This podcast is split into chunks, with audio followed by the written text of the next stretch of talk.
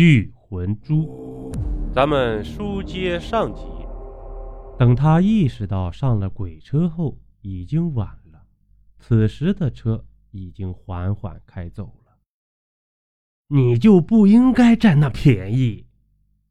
天晓听后愤愤地说：“邵明言说，其实那些鬼并不坏，要怪只能怪其他的鬼嫉妒他们有车。”于是从中破坏，便出了个车祸。哎，但因为车上有我呀，便导致了严重的后果。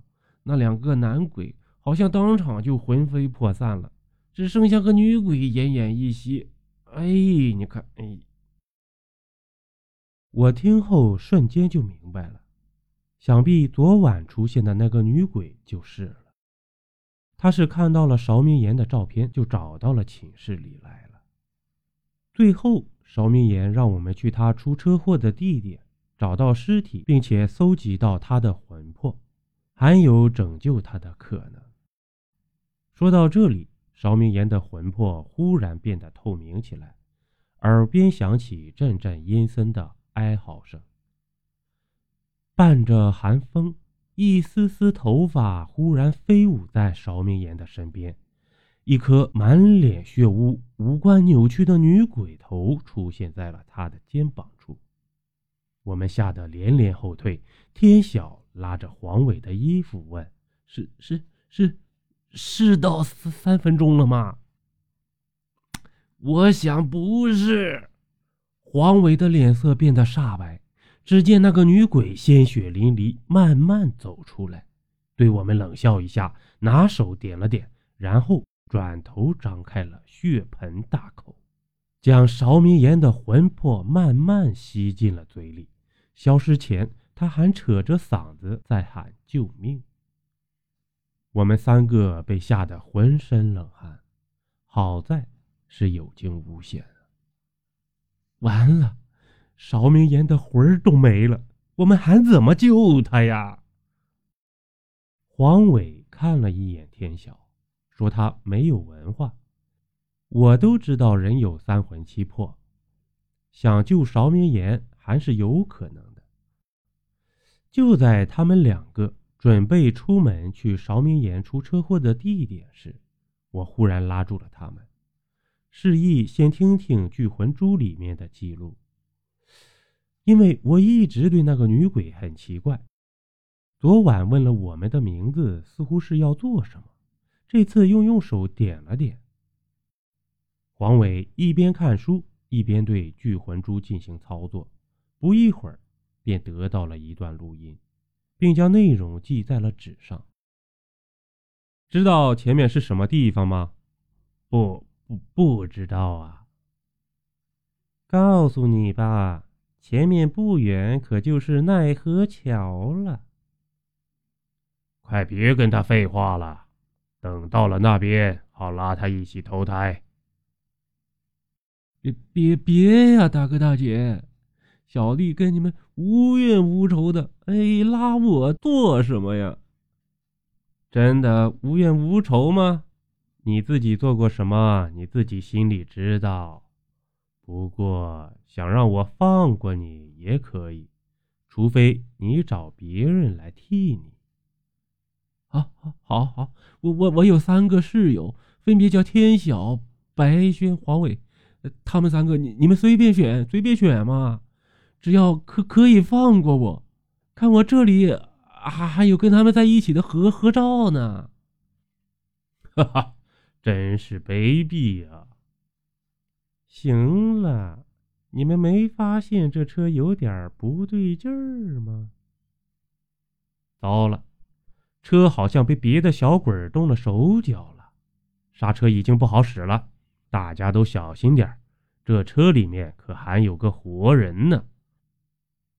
余下的录音中便是一阵嘈杂的尖叫声，伴随着咣当一声巨响，录音停止了。听后，我倒吸了一口凉气，说道：“邵明言竟然在算计我们呢！”看来他让我们去找他的尸体，是想让我们自投罗网。黄伟也恨得咬牙切齿，想必合照就是鬼手里面的依据。刚才那手指点我们，就是在算先朝谁下手呢吧？那我们岂不是都很危险？邵明言刚才说的话已经不可信了，说不定车祸并不严重，那几个鬼都没有魂飞魄散呢。黄伟说：“主动出击是最好的防守，跟鬼玩躲猫猫，迟早会被他们找到的，还不如铤而走险去调查那几个鬼的来历，再查明到底与邵明言有着什么深仇大恨，就连我们都被牵连了进去。我们不会傻到直接过去，而是在暗中进行。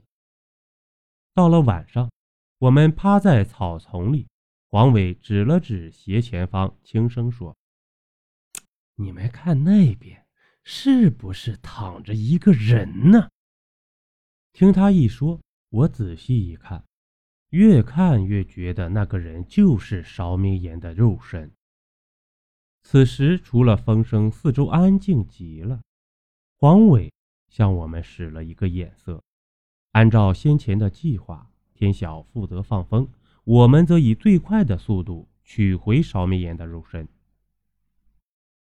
相信在他身上一定会查到线索，最好再夺回他的魂魄，这样就不会再受那些鬼的威胁了。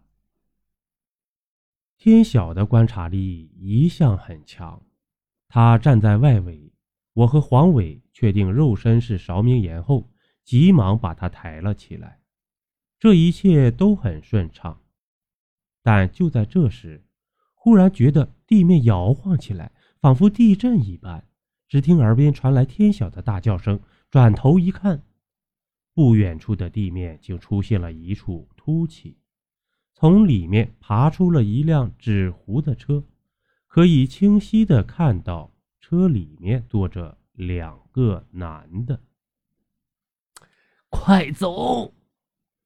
黄伟带头就跑，我的双脚却被从地底伸出来的一双鬼手抓得紧紧的，一用力，连带着泥土拉出来了女鬼。此时，车内的两个男鬼脑袋转了一百八十度，对天晓诡异的笑了。等黄伟帮我摆脱掉女鬼，天晓已经被那两个男鬼拉进了纸车里。并迅速的陷进了土地里面。天晓，先别管他了，回去再说。黄伟把我拉回寝室，一个人就出去了。失去天晓这件事压得我喘不过气来。等我睡醒一觉，听到了一阵敲门声，想着可能是黄伟，结果开门一看，大惊失色。邵明言正摇摇晃晃地站在血泊中，苍白的皮肤上面布满了褶皱。你还来这里干什么？我们好心好意帮你，没想到你竟然会出卖我们。说着，我便死死地关上了房门。邵明言却出现在寝室的床上。你，你听我解释。录音上的话虽然是我说的，但我并没有恶意啊！那女鬼把聚魂珠拿给你们，为的就是让我们反目成仇。邵明言这样说道。好啊，我翘着二郎腿坐下来。那你说说看，他为什么要这么做？邵明言说：“女鬼名叫小环。”生前两人曾经是对情侣，那个时候还有个大一的学妹也在追他。那天是小环的生日，邵明言本想好好的为她庆祝，却被学妹缠住不放。正好被赶来的小环看到了，小环误会之后哭着跑开了，结果在过马路的时候惨死在了车轮下。为此，邵明言一直都在深深的愧疚中，而昨晚在车里的两个男鬼，都是小环在阴间结识的朋友。我听后一声冷笑，然后立刻变了脸色。就算你说的是真的，但现在的重点是天晓被鬼捉走了，就是因为你出卖了我们。邀您继续收听下集。